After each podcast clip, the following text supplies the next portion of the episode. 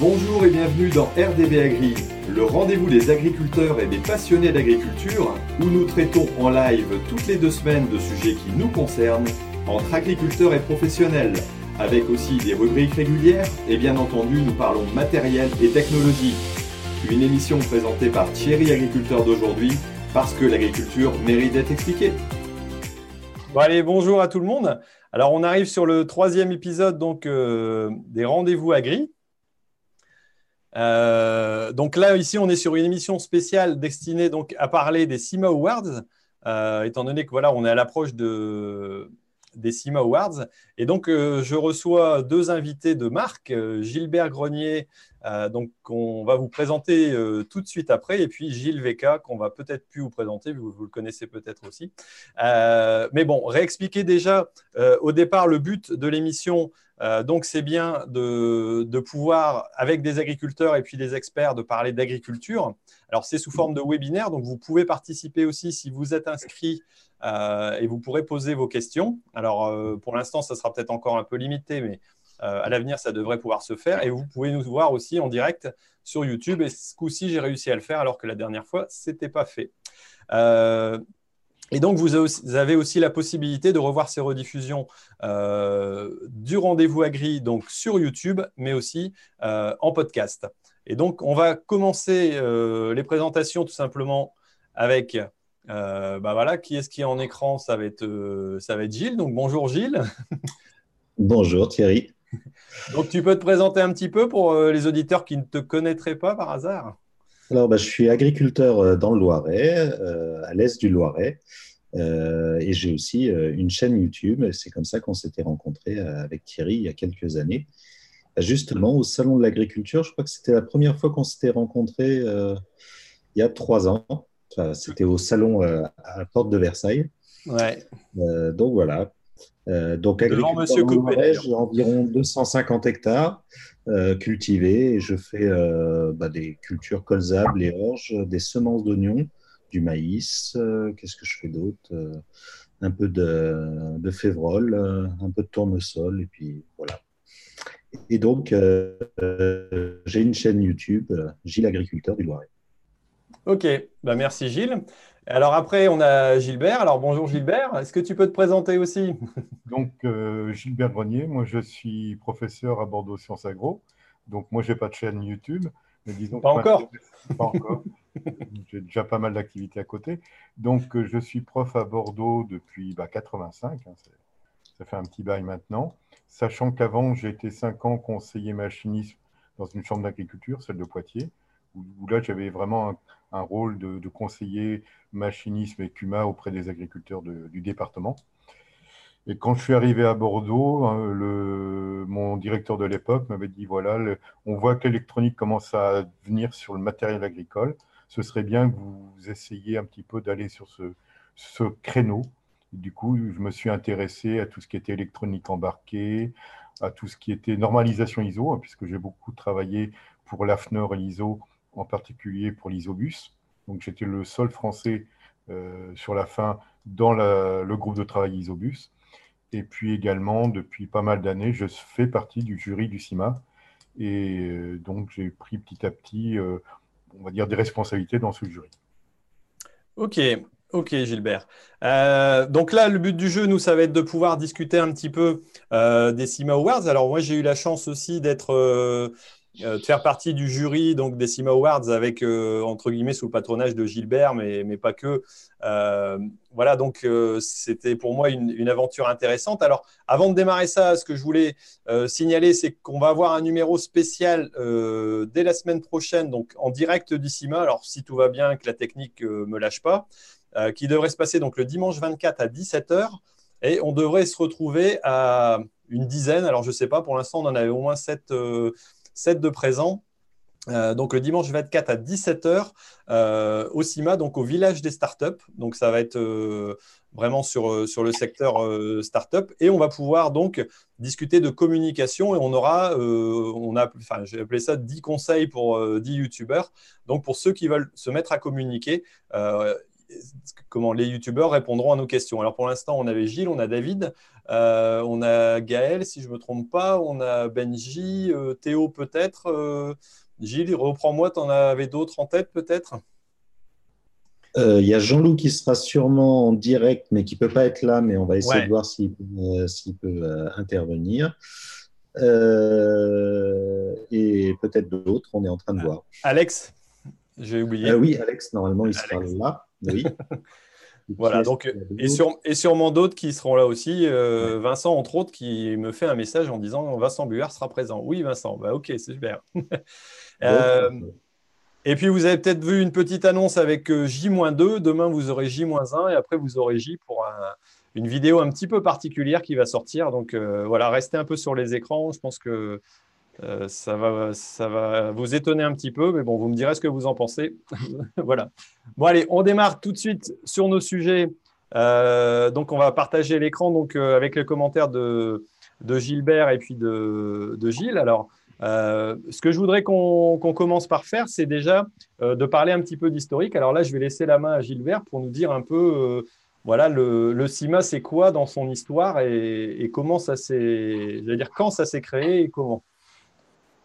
Alors, là, vous avez une photo qui date, euh, on va peut-être revenir à la première, j'aime bien, ça date du premier euh, salon de la machine agricole, c'était comme ça que ça s'est appelé, c'était en 1922 au Grand Palais à Paris. Il y avait 332 exposants. Et en fait, le salon de la machine agricole, c'est le plus ancien salon de la machine agricole au monde.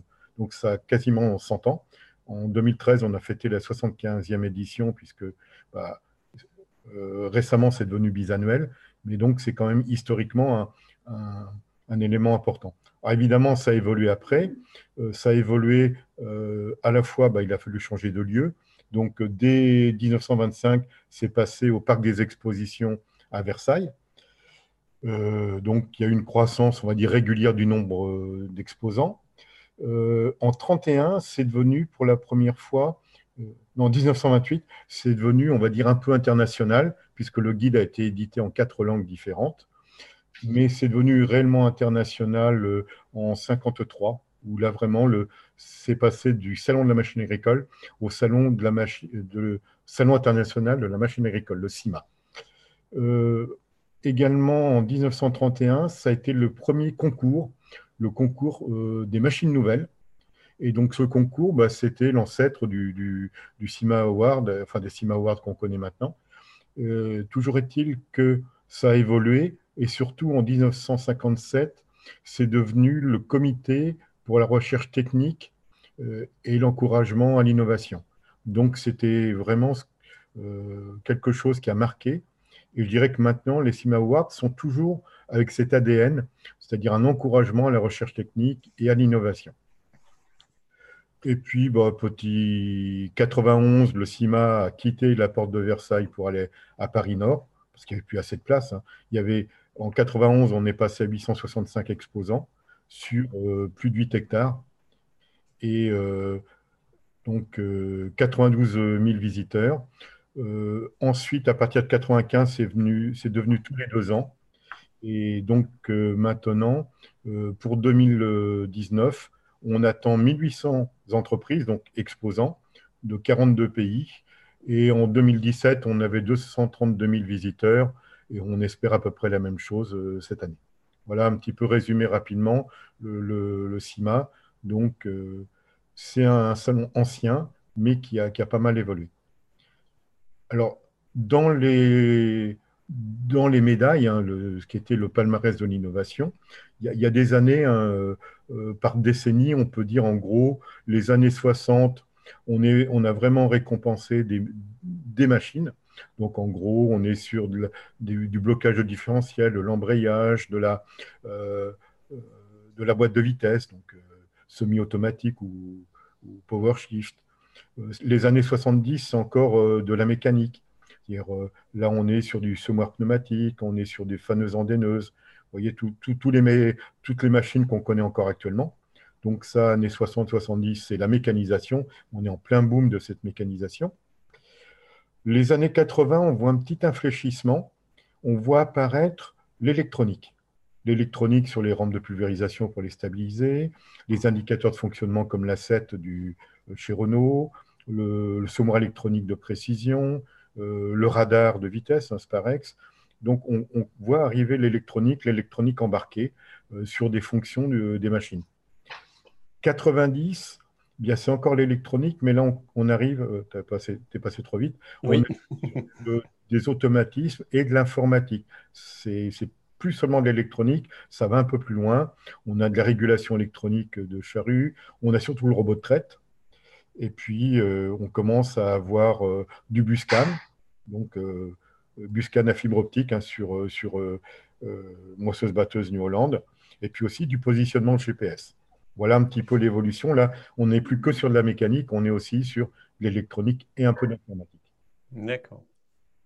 2000, bah 2000, là, c'est encore, euh, on va encore plus loin. Et je dirais c'est à la fois le début des applications GPS, c'est le début aussi des, euh, de l'agriculture de, précision. On a déjà une chaîne automatisée pour la modulation intraparcellaire des, des, des intrants en 2005. On a euh, des services web aussi pour le suivi des, grandes cultures. On a la météo agricole de précision avec Cap 2020. Donc là, on, rentre beaucoup plus. Et puis aussi, j'oubliais Néotique qui est devenu euh, SMAG, donc avec leur, leur extranet collaboratif. Donc là, on a, il y a une grosse montée en puissance de, l'informatique, informatique à la ferme euh, et ses applications. Et puis, la décennie 2010, on est en plein dedans, bah, c'est l'isobus, c'est la RFID, euh, c'est, on va dire, euh, l'arrivée d'Internet sur les machines, c'est un peu tout ça qui est, apparu.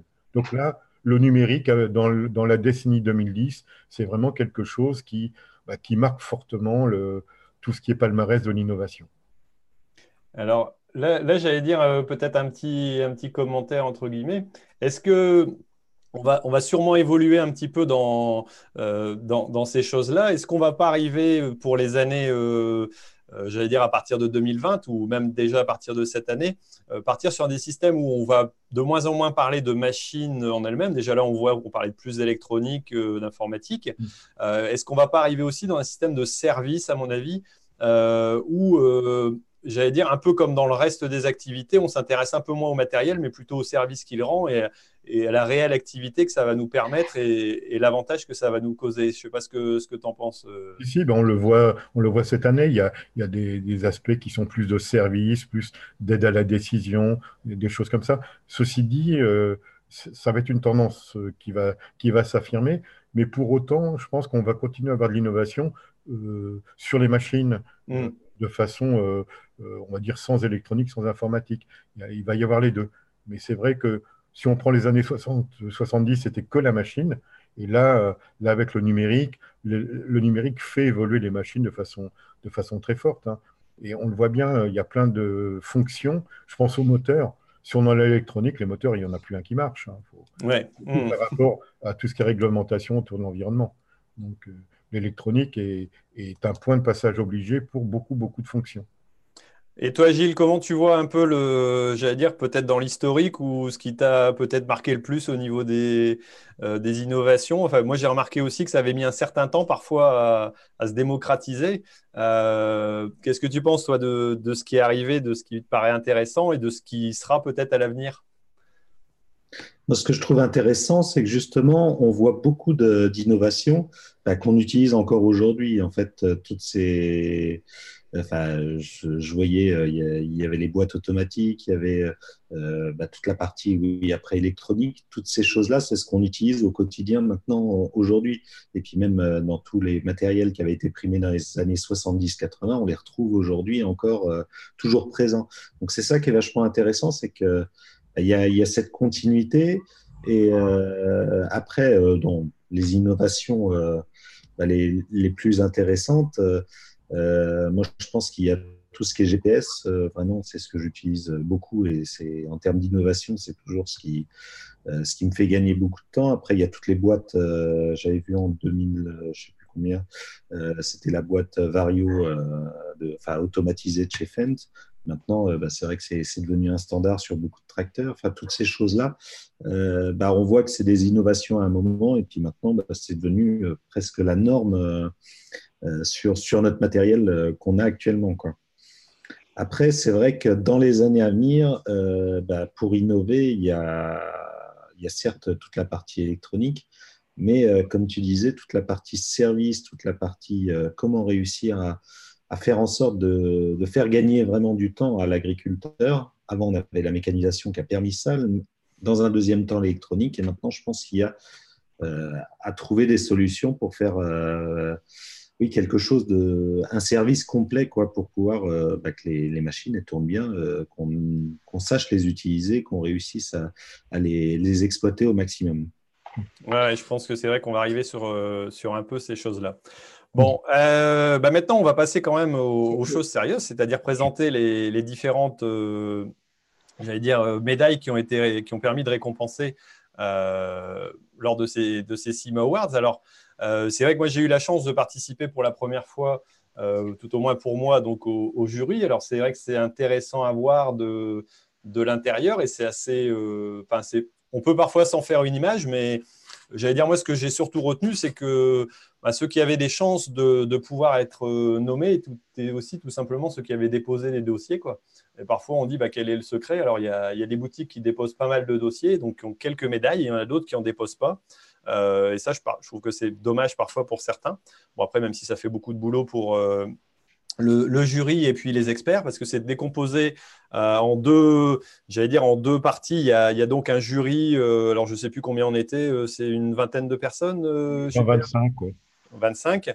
Donc là, qui sont présents, j'allais dire, lors des, des, trois, sessions, donc qui sont déjà le partage des dossiers, la répartition à la fois aux experts pour pouvoir, en fonction des techniques qui sont exposées dans le, j'allais dire dans le dossier, euh, plutôt à des experts qui seront plus sur la sécurité, plus sur la, technologie, plus sur l'informatique ou des choses comme ça. Donc voilà, il y a une répartition. Après, il y a, un premier, il y a un tri aussi qui est, réalisé pour pouvoir, euh, euh, j'allais dire, déterminer aussi ceux qui paraissent, soit qui ont déjà été élus ailleurs, qui ont déjà remporté des prix sur des salons identiques, ou qui correspondent pas forcément aux j'allais dire, au tram. Et c'est vrai qu'il y, a un vrai choix. Et c'est vrai que dans la discussion, euh, j'ai pu m'en rendre compte, c'était quand même parfois, je ne vais pas dire tendu, mais euh, j'allais dire parfois, voilà, certains euh, experts ou jurys voilà, exprimaient bien leurs idées en disant, bah oui, mais ça, ça a déjà été présenté sur certaines choses, donc on ne va pas le juger. Et, c'est vrai que l'ensemble, et c'est l'intérêt d'avoir un,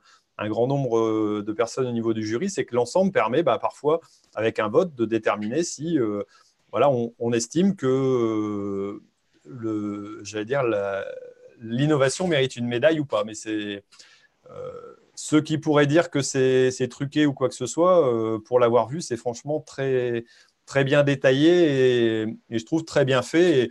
Et, chaque, j'allais dire, chaque innovation a ses, a ses, chances, que ce soit un une toute petite boutique comme une grosse et sans, sans distinction aucune. Quoi. Voilà. Euh, je ne sais pas si tu as un petit mot à dire là-dessus, Gilbert.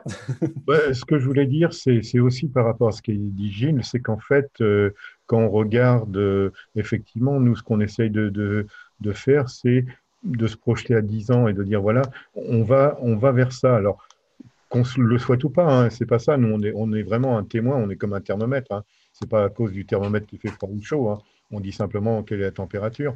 Et c'est vrai qu'il y a des évolutions bah, qui ont mis quelquefois 10 ans à s'installer, mais, mais, nous, notre rôle, c'est de les détecter, de dire attention, ça, ça va arriver.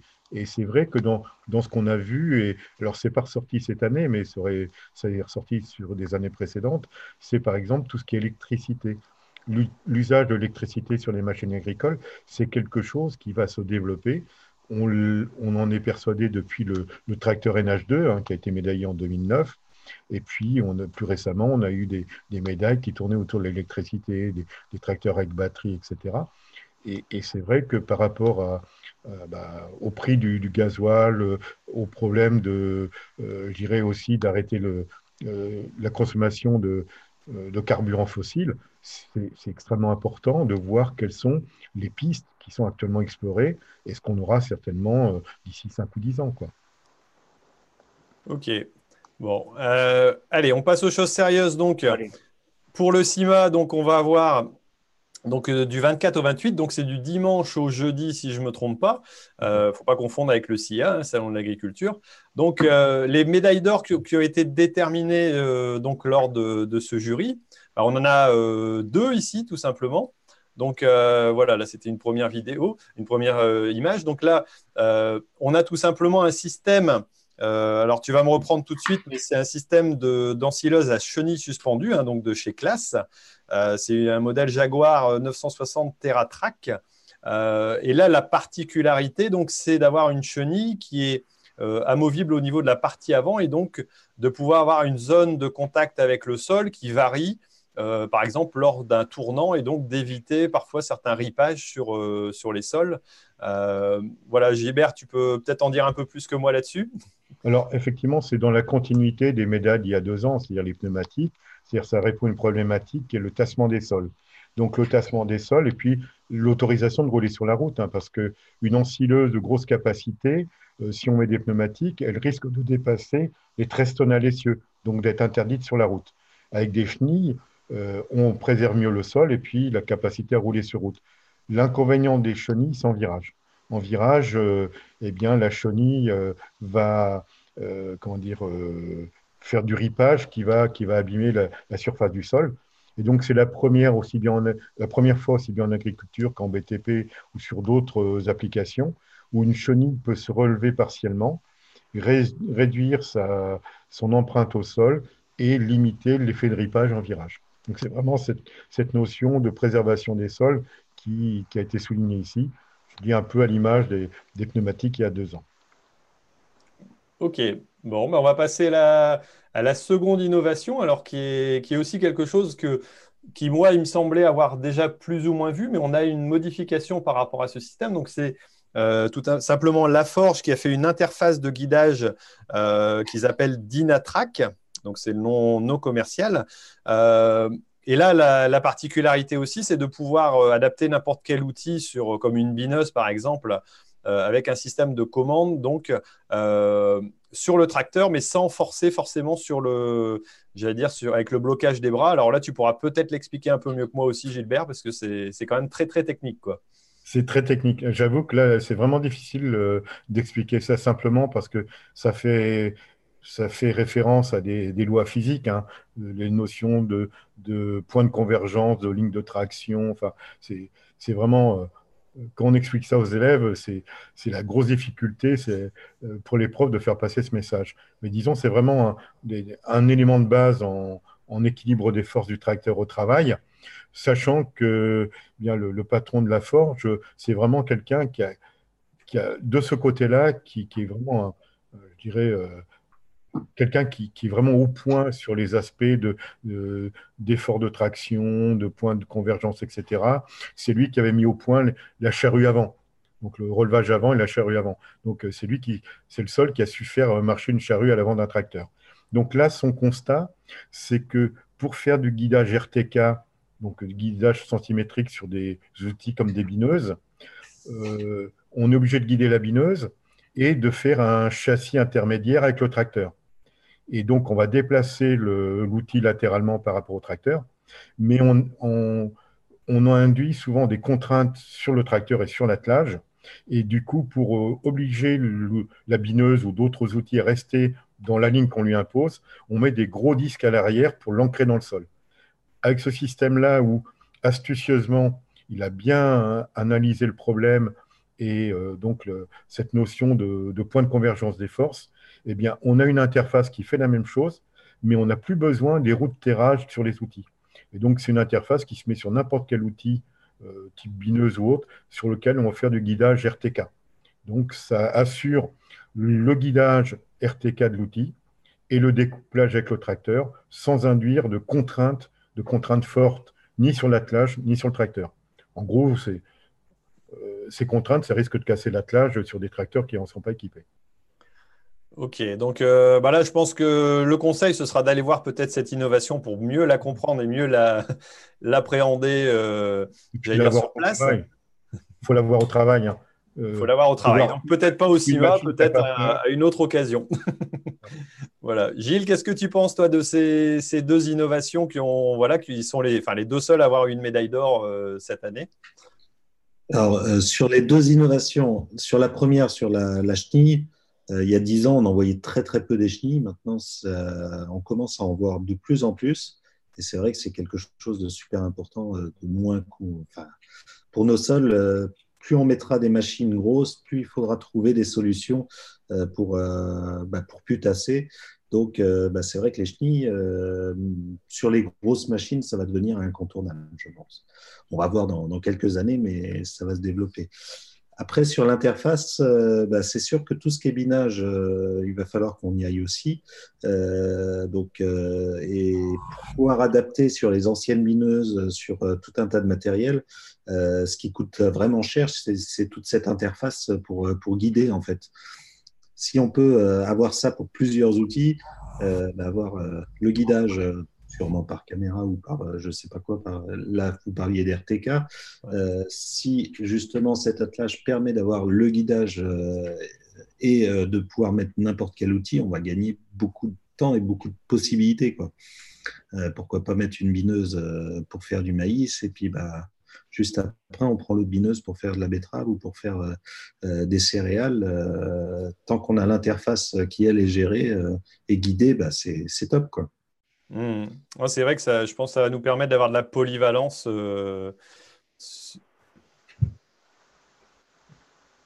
C'est ça. Voilà. que, ce soit beaucoup plus simple bah, pour pouvoir mettre. nous jouer à la Cuma, on a, on a plusieurs bineuses. Euh, mais qui sont très peu utilisés parce que ce qui manque, c'est le guidage. Mmh. Donc euh, voilà, peut-être un investissement pour l'Acuma euh, à l'avenir. pas d'ensilage par contre dans ton secteur, peut-être pas, pas tellement de maïs. Ah, mais on s'est posé la question sur les batteuses hein, des chenilles. D'accord. Donc ça, justement limiter la, la, compaction et puis deuxièmement pour pouvoir garder les gabarits. Mais bon, là pour l'instant le prix est encore élevé on, a, demandé quand même. C'est parfois la limite euh, de ces innovations, mais bon. Là, on va passer euh, donc aux médailles d'argent. Alors, on en a cinq, euh, dont la première qui est une co-innovation, j'allais dire, de, John Deere et d'Airbus. donc, tout simplement pour un suivi dynamique de l'azote par imagerie satellite et capteurs de machines. Alors, J'avoue que là, au niveau du, sujet, je pense que ce qui a été aussi euh, marqué, c'est bien entendu l'avance. Alors, on sait que Airbus a, des avances assez grandes au niveau de la cartographie, hein, c'est connu, mais c'est surtout aussi l'alliance et le, j'allais dire l'ensemble du, fonctionnement, je crois, qui a été mis un peu en avant et, l'avancée technique pour avancer encore plus dans, de la précision. Euh, Gilbert, si tu peux me. Alors, effectivement, bah, Airbus, c'est Farmstar. Hein. Airbus, c'est le, nouveau nom. Bon, il y, a, eu pas mal de noms, mais en gros, c'est toujours la même société. C'est toujours à Toulouse. Là, l'idée, c'est. Alors, c'est pas Farmstar, hein, leur produit ici, c'est complètement différent. C'est-à-dire, en fait, c'est un suivi euh, tout au long de la culture de la consommation d'azote par la culture. Et donc, euh, la consommation d'azote par la culture, elle se fait tout au long de la croissance. Et donc, ce qui est mesuré, c'est l'évolution de la culture. Et en même temps, grâce à John Deere et grâce aux capteurs sur les machines, c'est euh, la mesure de ce qui a été apporté par l'agriculteur, aussi bien en engrais minéraux qu'en euh, euh, en engrais, enfin, en organique, hein, en particulier du lisier, puisque Deere a des capteurs qui peuvent maintenant mesurer la composition des lisiers. Et l'idée, c'est d'arriver à faire la balance entre ce que la plante a consommé tout au long de sa culture et ce qui lui a été apporté tout au long de, cette croissance. Et à la fin, bah, la balance, c'est la différence entre les deux. Et l'idée étant d'avoir le minimum de perte d'azote au final. Donc, sachant que la réglementation est en train de durcir, se durcir de ce côté-là, en particulier en Allemagne. Voilà. Donc, c'est vraiment un suivi. Et ici, on profite, il y a d'autres sociétés qui font pareil, hein, en particulier dans les startups, on profite des nouveaux satellites qu'on appelle Sentinelle, Sentinelle 2A, Sentinelle 2B, qui délivrent des images gratuites. Alors, les images sont gratuites, par contre, derrière, il y a du boulot quand même pour les traiter. Hein. Même si certains agriculteurs euh, qui manient un petit peu euh, des outils comme QGIS se sont déjà débrouillés pour les utiliser. Donc, il y a un petit peu de boulot informatique, mais c'est accessible à des gens qui, qui ont, je dirais, l'envie de se lancer là-dessus. Ouais, là, on est, on est sur du suivi en, continu par rapport à ce qu'on avait l'habitude et peut-être vérifier l'efficience réelle de, j'allais dire, des apports qu'on a fait, peut-être faire, euh, enfin, modéliser, j'allais dire, en temps réel, temps réel quasiment, euh, j'allais dire, nos, apports par rapport aux résultats qu'on aura sur la culture. Quoi. Tout à fait, c'est ça. On arrive sur de l'agronomie temps réel, c'est-à-dire de l'observation fine et continue. C'est vraiment quelque chose d'assez novateur et je pense que bah, justement, le, le côté observation, observation fine, c'est quelque chose euh, qui, qui, va, qui va se développer parce qu'il y a, y, a, y, a, y a un besoin de, je dirais de, de, comprendre ce qui se passe et de vraiment suivre pour faire au mieux en termes d'apport. Ouais. Et quand on parle d'observation fine, on arrive à la deuxième, euh, tout simplement médaille d'argent, qui est là décernée à Bosch, alors qu'il est au suivi dynamique de la végétation par capteur connecté. Alors on voit un capteur euh, voilà, qui, va, qui va regarder l'évolution, j'allais dire, en temps réel aussi. Euh, là aussi, on est sur du pilotage de culture, on est sur du, suivi, alors plus par cartographie, mais euh, directement sur la parcelle par des capteurs. Alors là, c'est aussi, c'est comme pour l'autre, en fait, c'est une association de compétences. Bosch, bon, qui, qui arrive dans le secteur agricole, même si Buscan, c'est quand même Bosch, hein, mais bon, direct, pas, c'était pas directement eux. Euh, Arvalis, qui est impliqué dans, le projet, et puis IFEN, IFEN qui est une start-up qui est issue de, de l'INRA d'Avignon, donc dans l'équipe de Barré à Avignon, euh, qui est un spécialiste de la télédétection. Et là, on est aussi sur euh, comment dire, ce qu'on appelle la fusion de données, c'est-à-dire en fait, la caméra regarde une zone qui est une zone, on va dire, étalon, une zone de référence qui fait en gros un mètre carré, avec une, donc différents capteurs, dont une caméra, qui prend des images tous les jours.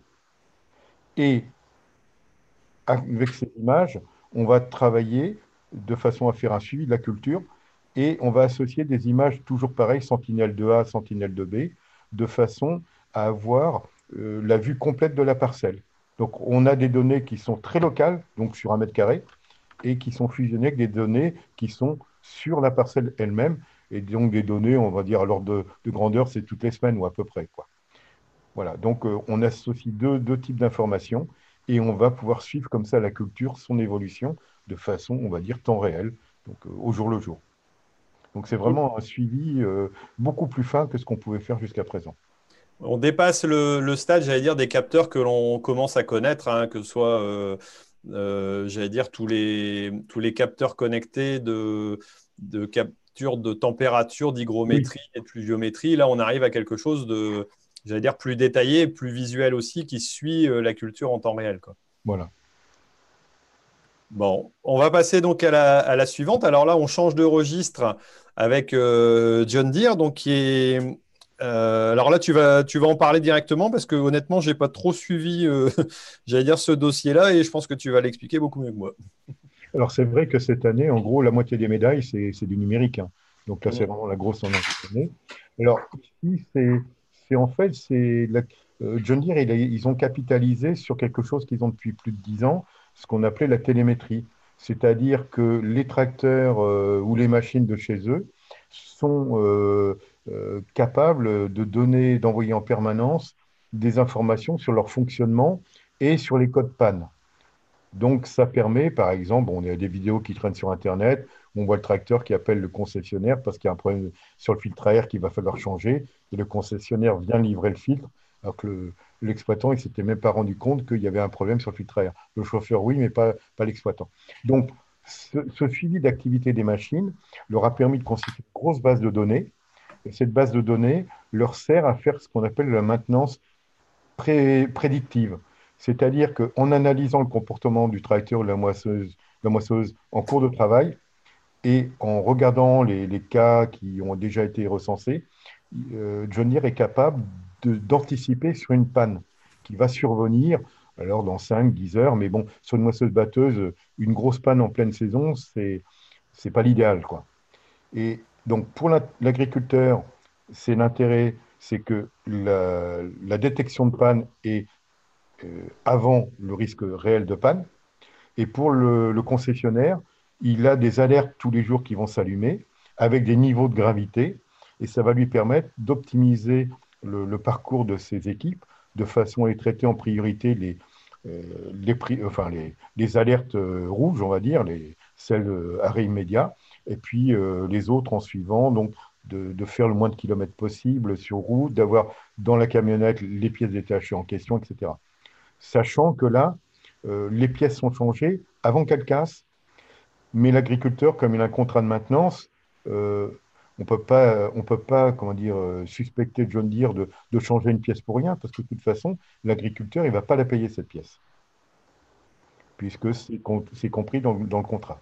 Ouais, là, on est, on est sur des, de plus en plus ce qui, ce qui arrive, alors qu'il a été présenté bien euh, par John Deere, mais c'est vrai que la maintenance prédictive, le suivi des machines, alors on a parfois peur, nous, pour nos données ou, j'allais dire, notre indépendance, j'allais dire, de, savoir ce que, va fournir comme information la machine. C'est sûr que si on fait une erreur, ça peut être notifié, mais en même temps, c'est vrai que ça peut permettre quand même beaucoup, j'allais dire, davantage du suivi prédictif en, repérant, j'allais dire, une panne qui va arriver prochainement parce que tout simplement, on a repéré des symptômes qui sont, qui sont bien présents. C'est tout l'intérêt de, ce, type de, fonctionnement.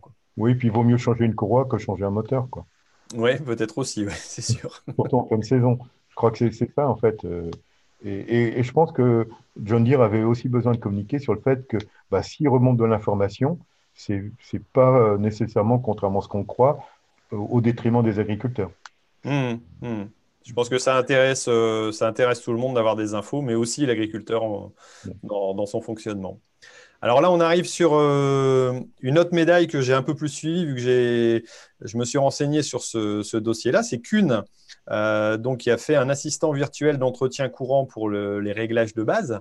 alors là, c'est de la réalité augmentée. Donc, on prend son téléphone, son smartphone, et grâce euh, à un petit logo et puis une petite application, on va tout simplement pouvoir repérer, donc, euh, en prenant des images, euh, voilà, comme si c'était sur une, vidéo classique, mais sur lequel on va rajouter quelques petits points, par exemple, de graissage ou alors points de réglage et donc utiliser simplement son smartphone ou sa tablette euh, pour pouvoir montrer ça. Alors, je trouve euh, que c'est une présentation intéressante. Alors, on, l'a déjà vu peut-être dans le passé, mais plus pour un usage sur les réparateurs eux-mêmes et non pas pour l'utilisateur euh, et celui qui entretient.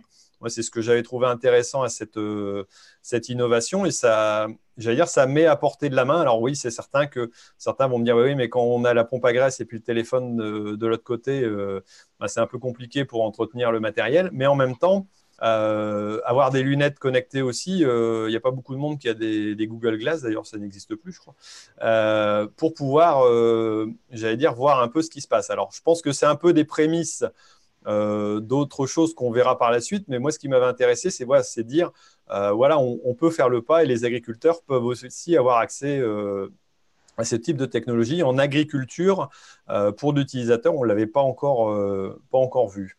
je ne sais pas si tu avais un autre commentaire à faire, Gilbert, sur cette. Non, non c'est vrai que bah, les carnets d'entretien, on les perd, ou on ne sait plus où on les a mis, etc quelqu'un, un stagiaire qui arrive, on lui dit, bah voilà, il faut que tu fasses l'entretien, il ne connaît pas la machine, il ne sait pas où sont les graisseurs, il y a, tout, un cas, tout un tas de, cas possibles et, effectivement, c'est intéressant de, guider, euh, de guider quelqu'un pour, pour quelque chose qui est essentiel. L'entretien, euh, euh, c'est vraiment important sur les machines. Quoi. Ouais, c'est vrai que là, on est sur quelque chose en plus de quelque part ludique qui va peut-être intéresser plus des des technophiles que d'autres, mais bon, c'est une façon aussi sympathique, je pense, de, de présenter les choses autrement sans, voilà, sans, sans avoir à chercher forcément après, après le carnet d'entretien qu'on n'a jamais ou qu'on a perdu dans les, dans les vieux tiroirs de la CUMA. Ça, ça arrive aussi, je suppose. Et puis, c'est aussi des machines, euh, souvent qu'on n'utilise qu'une fois par an. Euh, une fois ou deux ou trois fois par an. Et quand il faut revenir à faire l'entretien, bah, on a souvent oublié un an après euh, où était le graisseur, où était.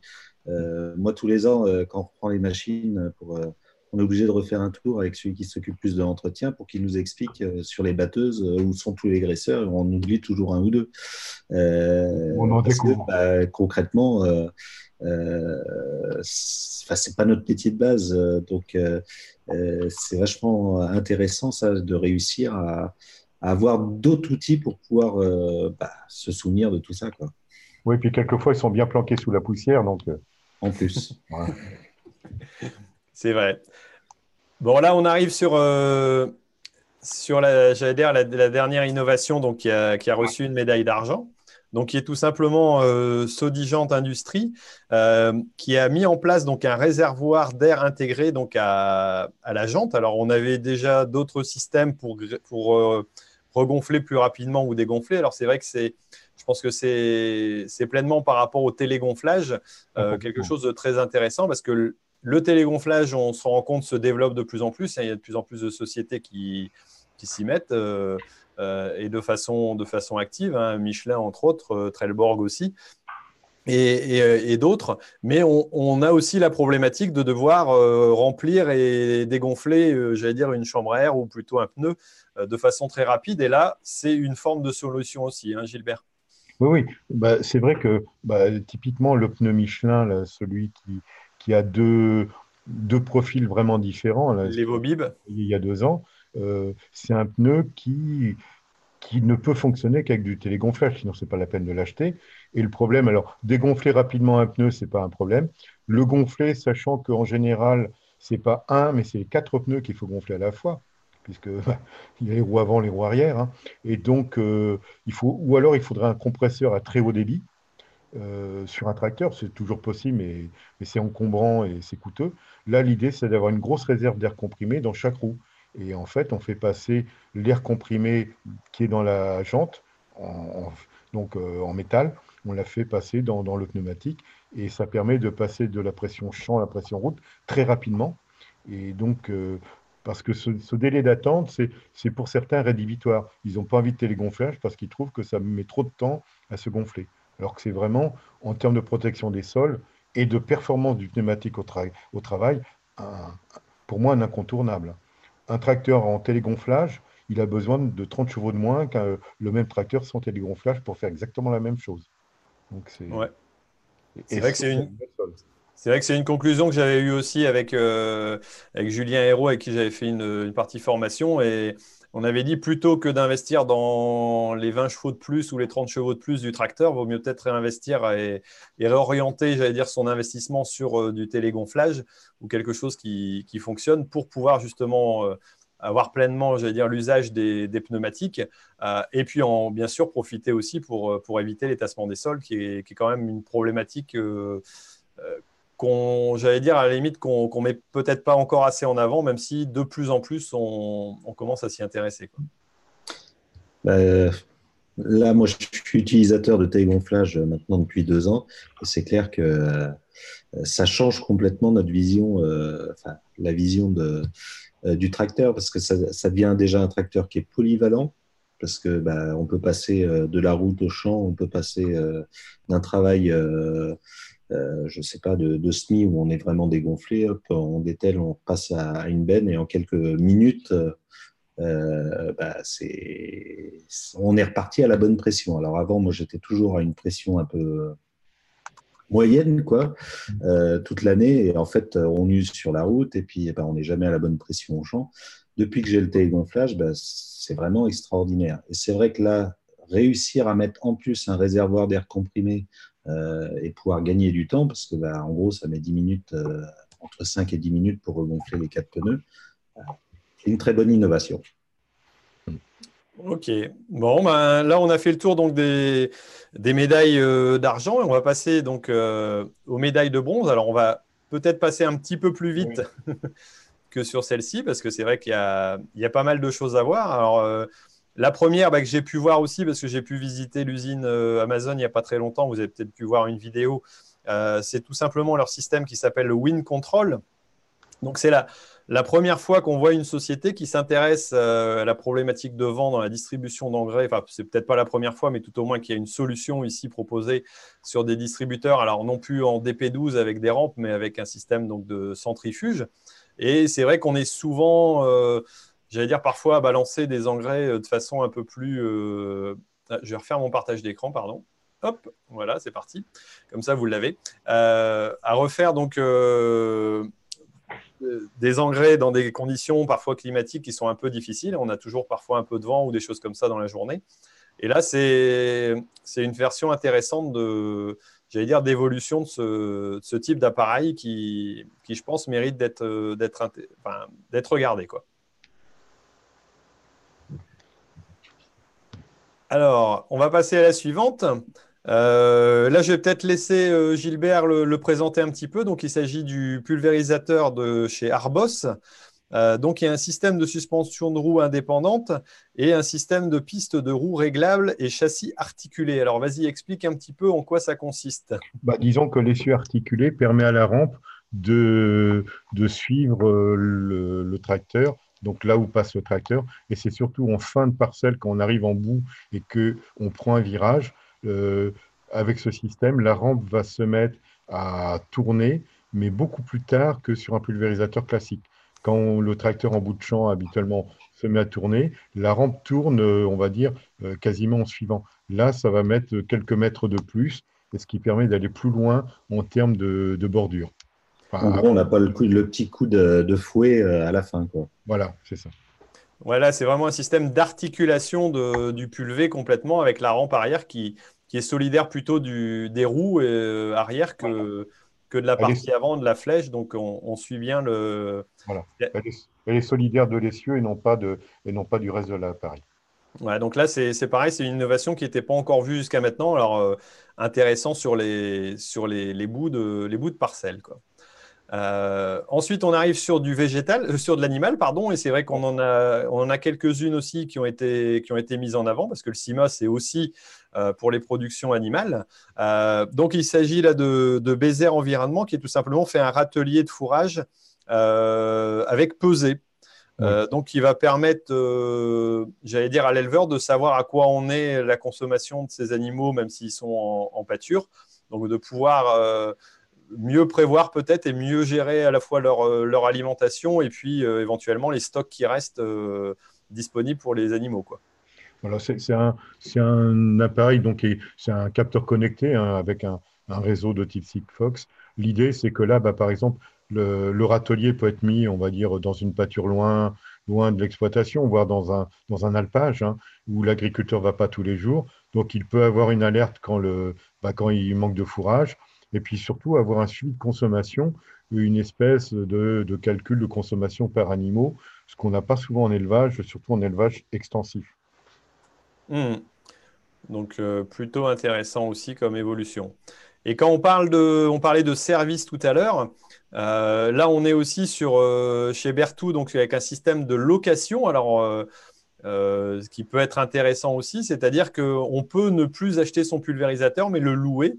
Euh, alors bien entendu sous, certaines conditions, hein, mais euh, avec des prix que j'avais vus euh, qui me paraissaient assez cohérents par rapport à ce que nous on pouvait avoir en Cuma. Donc et là c'est du j'allais dire, c'est du service tout compris pour avoir un, pulvérisateur. Alors, je ne sais pas exactement les modèles qui sont concernés, si tous le sont ou pas, mais on passe à, voilà, j'allais dire, ne, plus être propriétaire, mais devenir locataire de son, de son pulvé, avoir un, dire, un appareil qui est toujours entretenu aussi et suivi euh, dire, par les professionnels.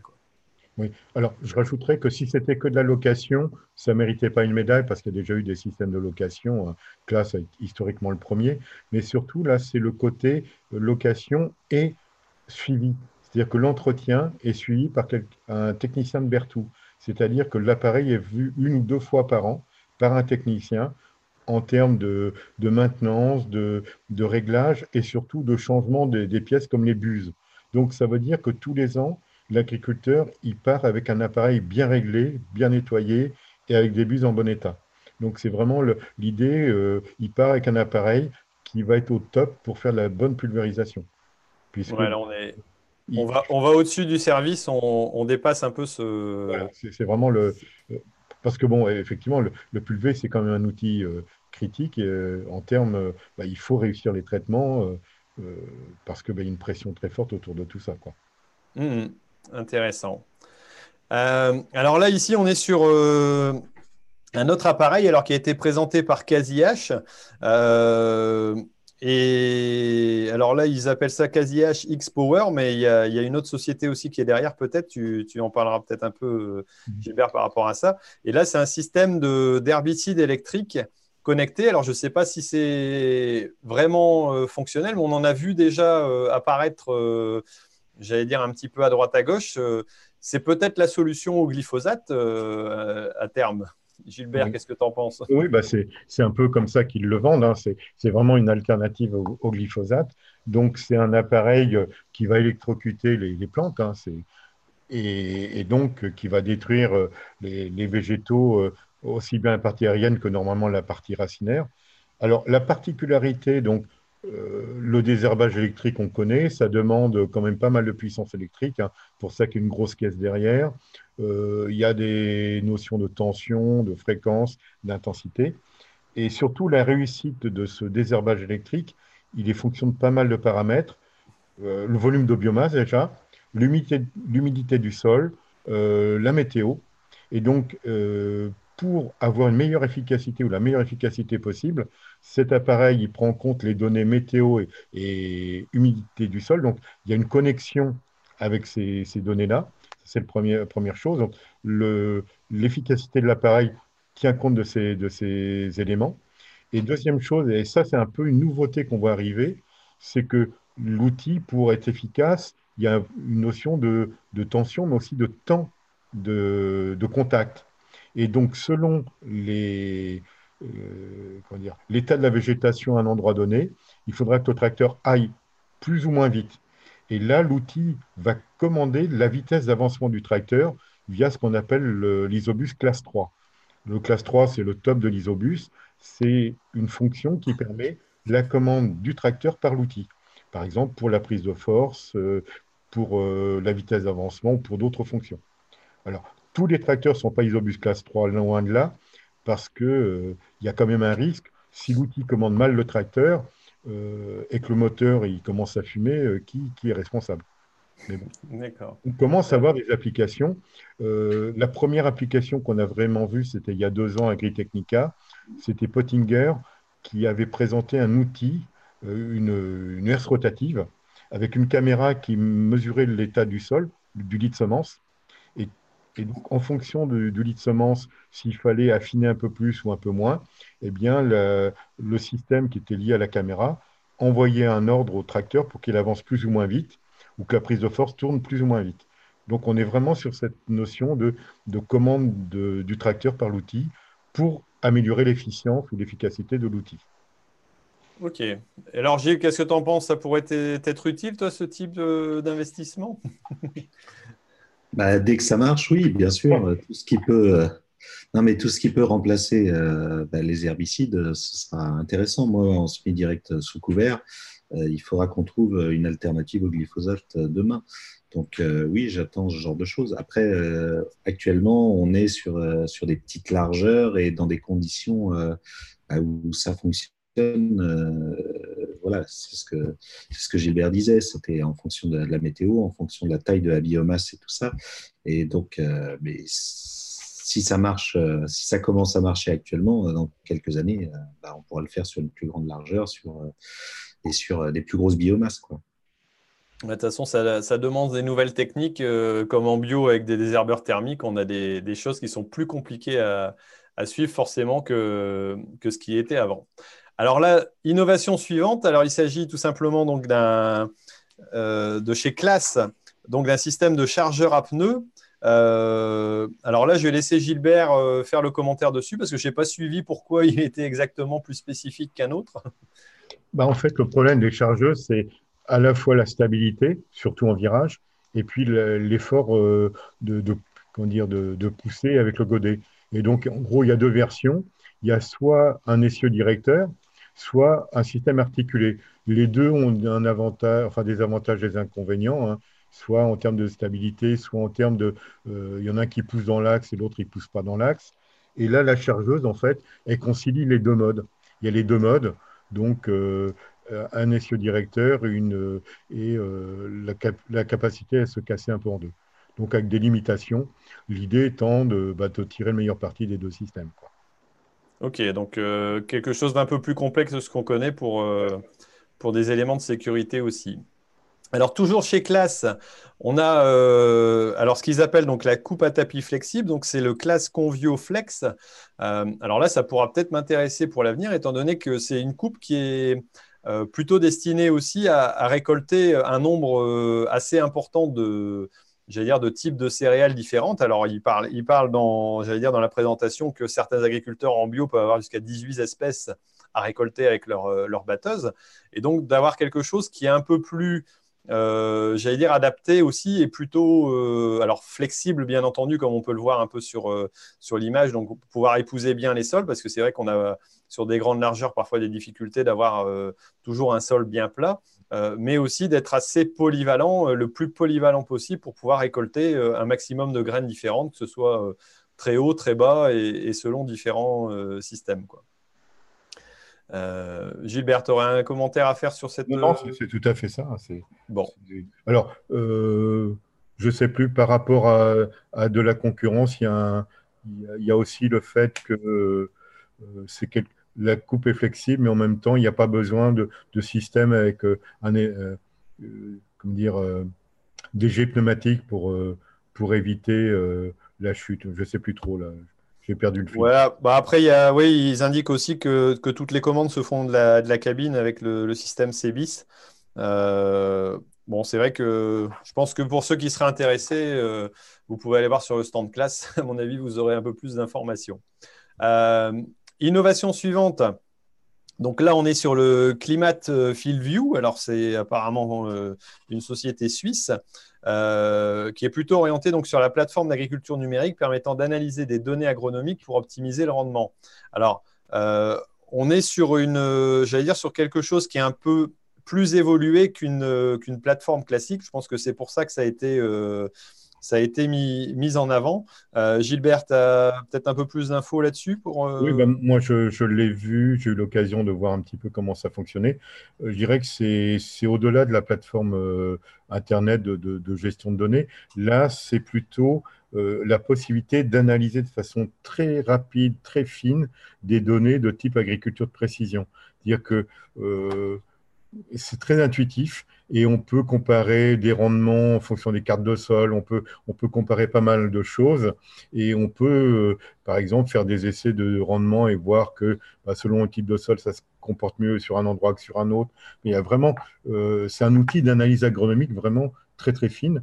Alors ça se, comment dire, ça marche aussi avec un petit dispositif qui est le Field View Drive, qui est un, petit boîtier qui se met dans la cabine du tracteur et qui collecte les données des réseaux CAN, dire l'ISOBUS, et le réseau interne qu'on appelle le J1939.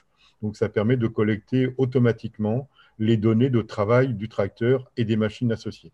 Donc ça, c'est aussi un point important, c'est la collecte de données qui va avec. Il y a les deux, deux aspects. Ouais, là, on voit dans ces, dans ces innovations, c'est plus le, j'allais dire, la simple analyse, c'est vraiment la, la, complémentarité avec différentes actions qui sont, qui sont regroupés, on, recentralise pas mal de données pour essayer d'avoir des informations de plus en plus précises, de plus en plus détaillées. Quoi. Et puis l'aide à la décision, là c'est un peu ce qu'on disait tout à l'heure, c'est on, a on a de plus en plus d'informations, bah, qu'est-ce qu'on fait avec, comment on va gérer tout ça et arriver à des décisions qui ont du sens. Oui, ouais, tout à fait. Alors Gilles, je ne sais pas si tu as des problèmes de limaces euh, chez toi de temps en temps. Si, si. Bon on, est pro avec tous les cailloux qu'on a. Euh, les limaces, elles adorent. Bon, donc, euh, bah, écoute, tu auras peut-être voir chez 200 Gosses, euh, qui a sorti tout simplement un capteur connecté autonome pour le comptage et le suivi des limaces. Alors, ça s'appelle LimaCapt. Alors la particularité, c'est que bah, voilà, euh, les limaces sont pas. Je ne pense pas que ce soit un animal qui, change de température euh, et donc qui puisse être marqué par de l'infrarouge.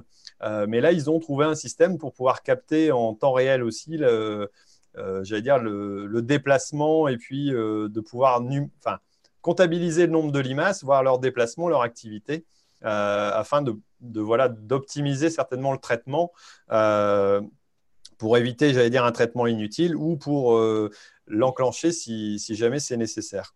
Euh, alors, donc déjà, euh, en mode manuel, surveiller les limaces, ce n'est pas évident parce qu'il faut mettre un piège à limaces, il faut le, lever, le relever tôt le matin parce qu'après c'est foutu. Là, c'est quelque chose qui va marcher toute la nuit. Donc, on a un suivi d'activité des limaces durant toute la nuit. Il y a aussi une différenciation qui est faite entre les différents types de limaces. Donc les noirs, puis les autres, je ne sais plus. Alors, pour la petite histoire, c'est 200 Gosses qui, qui présente, mais c'est un travail qui est en partenariat avec Cap 2020. Cap 2020, qui est une, société qui a fait depuis pas mal d'années dans la météo de précision, ou, la micrométéo, et qui a également une activité maintenant de pièges connectés.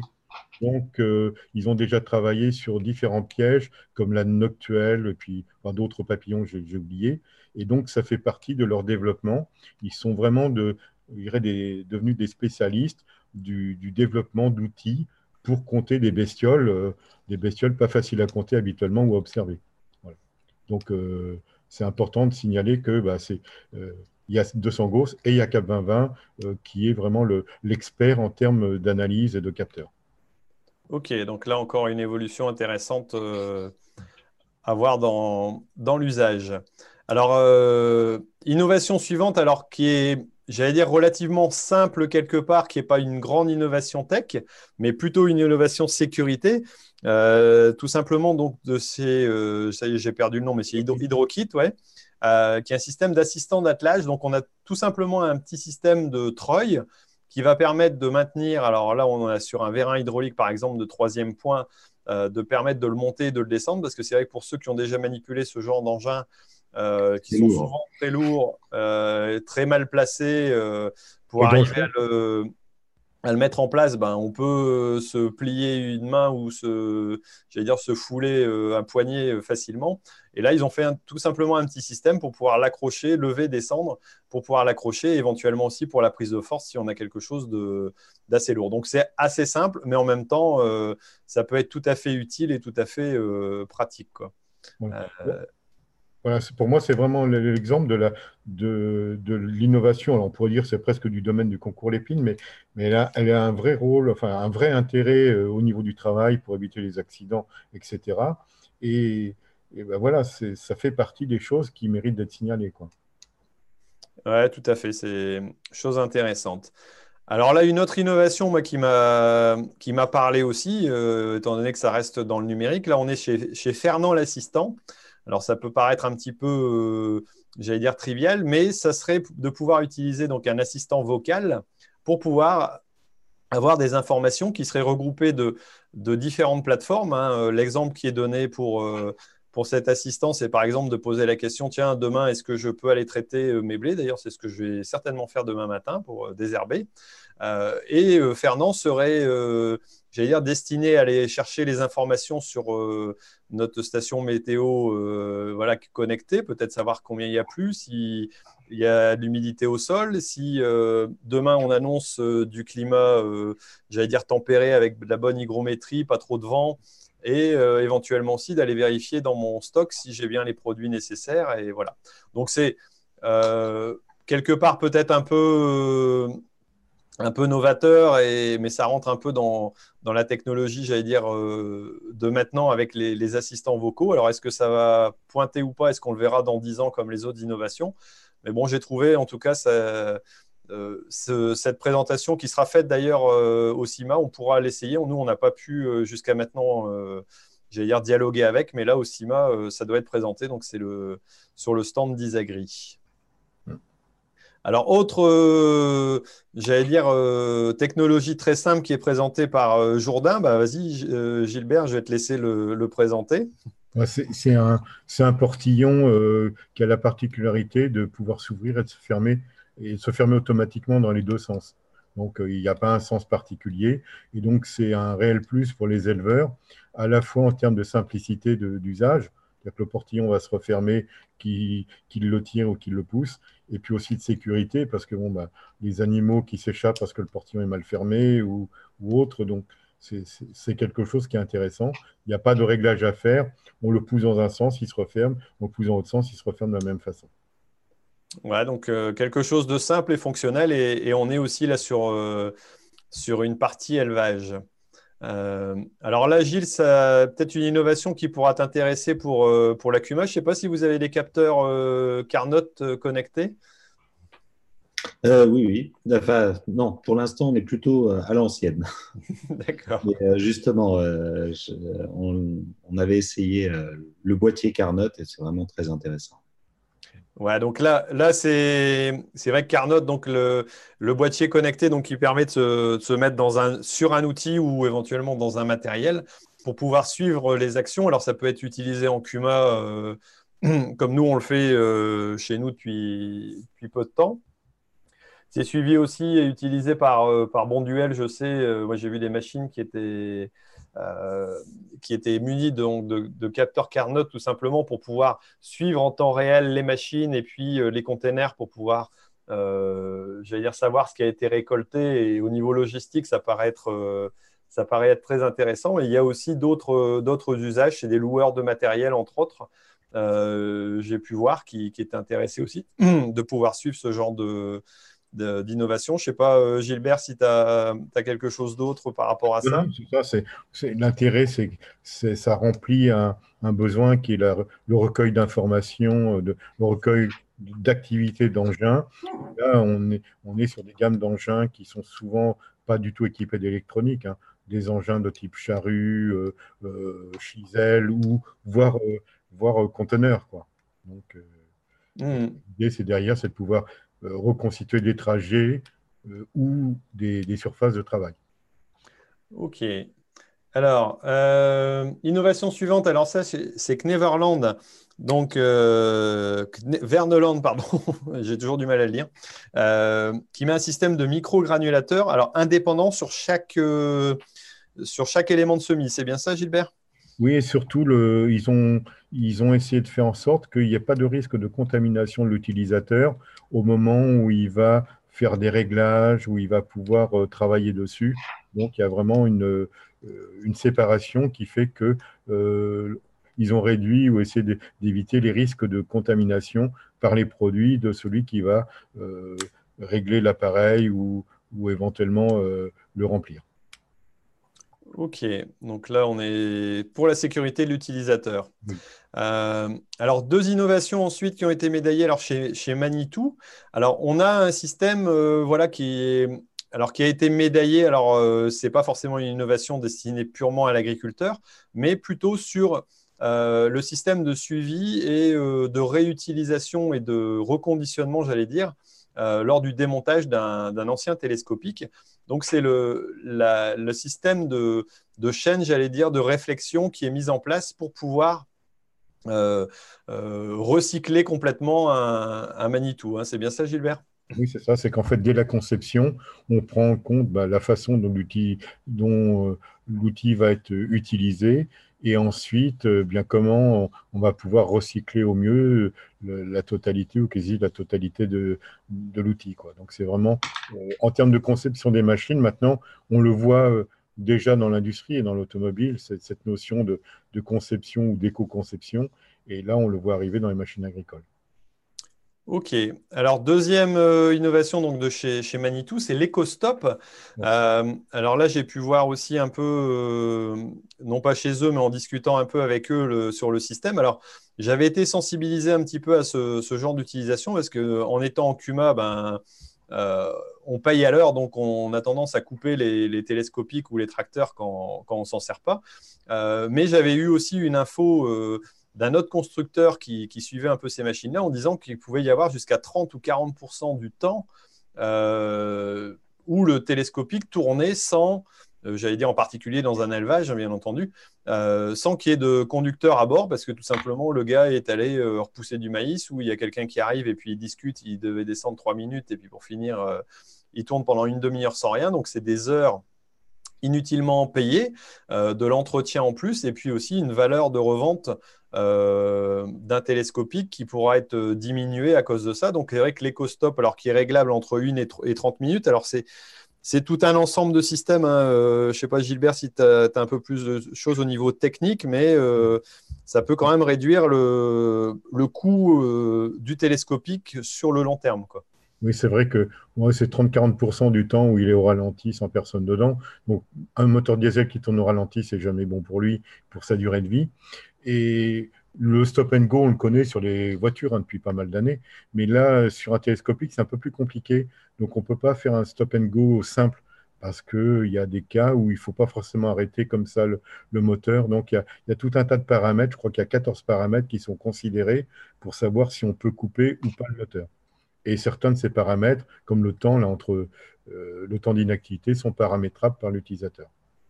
Ok, et en plus, c'est accessible sur des. Ça peut être remonté en deuxième monde sur des télescopiques, euh, mais produites depuis le mois de septembre 2018 seulement. Donc voilà. Euh, alors, autre innovation, alors là, on est chez New Holland et c'est un inverseur de DFR. Alors, vas-y, là, je te laisse, Gilbert, euh, c'est purement technique, je ne suis pas. oui, bah, disons, le DFR, en fait, c'est un système, de, on va dire, c'est l'alimentation de, l'engin. Et donc, s'il y a un bourrage, s'il y a un bourrage, il faut inverser le, sens de rotation. ou alors, euh, comment dire Ou alors, il faut aller le débourrer à la main et avec tous les risques d'accident qu'on voit. Donc là, ici, il y a un système de, de cliqué qui va inverser automatiquement le sens de rotation. Donc, ça permet de, faire sortir le bourrage du système d'alimentation euh, de la machine de récolte euh, sans avoir à descendre du poste de pilotage et sans risque donc pour l'utilisateur. Là encore, on est sur, le, sur la problématique de, sécurité. Ok. Alors, toujours pour le, confort aussi de, l'agriculteur, alors là, c'est Rabot euh, qui a tout simplement conçu une, laveuse radiocommandée donc de bâtiments euh, plutôt destinés aux élevages avicoles. Alors, euh, bah, on se doute bien que même si je ne l'ai pas fait, passer du, nettoyeur haute pression dans, des salles comme ça, euh, fermées, avec euh, des projections d'eau qu'on reçoit de près, euh, bah, ça ne doit pas forcément être, être, très marrant. Et là, donc, on a un système de robots. Alors, peut-être pas, voilà, c'est peut-être pas destiné pour un agriculteur, mais peut-être pour une, structure, pourquoi pas même une CUMA, d'investir dans, ce genre d'engin, qui est radiocommandé un petit peu à distance. Donc, on peut se tenir quand même à distance euh, de l'appareil, mais pour le manipuler, euh, j'allais dire soi-même, et de pouvoir nettoyer, bah, que ce soit en hauteur, euh, sur les murs, sur les côtés, avec tout un ensemble qui est, plutôt bien conçu. Alors je suppose aussi très résistant à l'eau, étant donné que ça doit travailler dans des conditions hyper compliquées. Quoi. Bah moi, je, ça m'était arrivé quand j'étais en stage chez un agriculteur de nettoyer une porcherie au Karcher pendant qu'il gelait c'est vrai que c'est pas agréable du tout. Quoi. Et là, effectivement, euh, c'est pas agréable, c'est crevant. Hein, c'est crevant de manipuler euh, le, nettoyeur de pression sur un élevage entier, enfin sur un bâtiment entier. Et, ce que tu dis, c'est vrai, c'est vraiment ça. C'est plus de confort pour le moins de moins de gêne, enfin de, de, difficultés physiques. Hein, c'est complètement épuisant. Et puis entre deux bandes d'animaux, ben voilà, il faut faire un vide sanitaire, il faut nettoyer, et c'est effectivement un outil qui peut être utilisé dans plusieurs élevages. Euh, on ne fait pas forcément le vide sanitaire le même jour partout. Quoi. Ouais, non, c'est soit, soit peut-être pour une entreprise ou une, pourquoi pas une coopérative. Hein, euh. Les poulets de louer ou je sais pas quoi. Ouais. Gilles, tu n'as pas d'élevage à nettoyer, toi euh? Non. Et c'est vrai que je suis déjà pas fan du Karcher parce que c'est vrai que c'est c'est fatigant, enfin, c'est pas agréable. Hein. Euh, de se dire de nettoyer tout un bâtiment comme ça, bah, c'est quand même bien qu'il y ait ces innovations-là. Bon, c'est pas prévu non plus pour nettoyer les gîtes. Hein. Euh, je te le dis au cas où, euh, a priori, c'est pas forcément adapté au ménage intérieur. Quoi, hein. Ça marche pas, bon. bon, ensuite, alors il nous reste deux innovations à présenter et deux de, chez Trimble. donc là, on a un petit capteur donc, qui est un système d'application de, détection automatique des outils euh, et marqueurs Bluetooth. Alors, ça pourrait s'apparenter un petit peu au, au Carnot, mais ce n'est pas tout à fait le, même fonctionnement. Euh, Gilbert, est-ce que tu peux m'en dire un peu plus sur cette, euh, ce petit appareil? Cette espèce de morceau de sucre. Effectivement, en fait, c'est une autre vision que celle de Carnot. C'est-à-dire qu'en fait, sur des outils qui ne sont pas du tout avec de l'électronique, hein, le chisel, euh, un cover crop et autres, eh bien, on met un petit tag comme ça. Et lorsqu'on vient atteler avec un tracteur qui est équipé d'une console Isobus euh, Trimble, eh ce tag va permettre à la console de reconnaître l'outil, quel est l'outil, quelle est sa largeur de travail, quels sont ses réglages, et donc de pouvoir à la fois comptabiliser l'activité de cet outil avec le tracteur, et en même temps, euh, et j'irai plus euh, avant de travailler, de pouvoir régler le, le GPS de l'outil, par exemple pour le guidage. Savoir que l'outil fait 6 mètres et, donc on va avoir le, guidage qui va se faire tous les 6 mètres.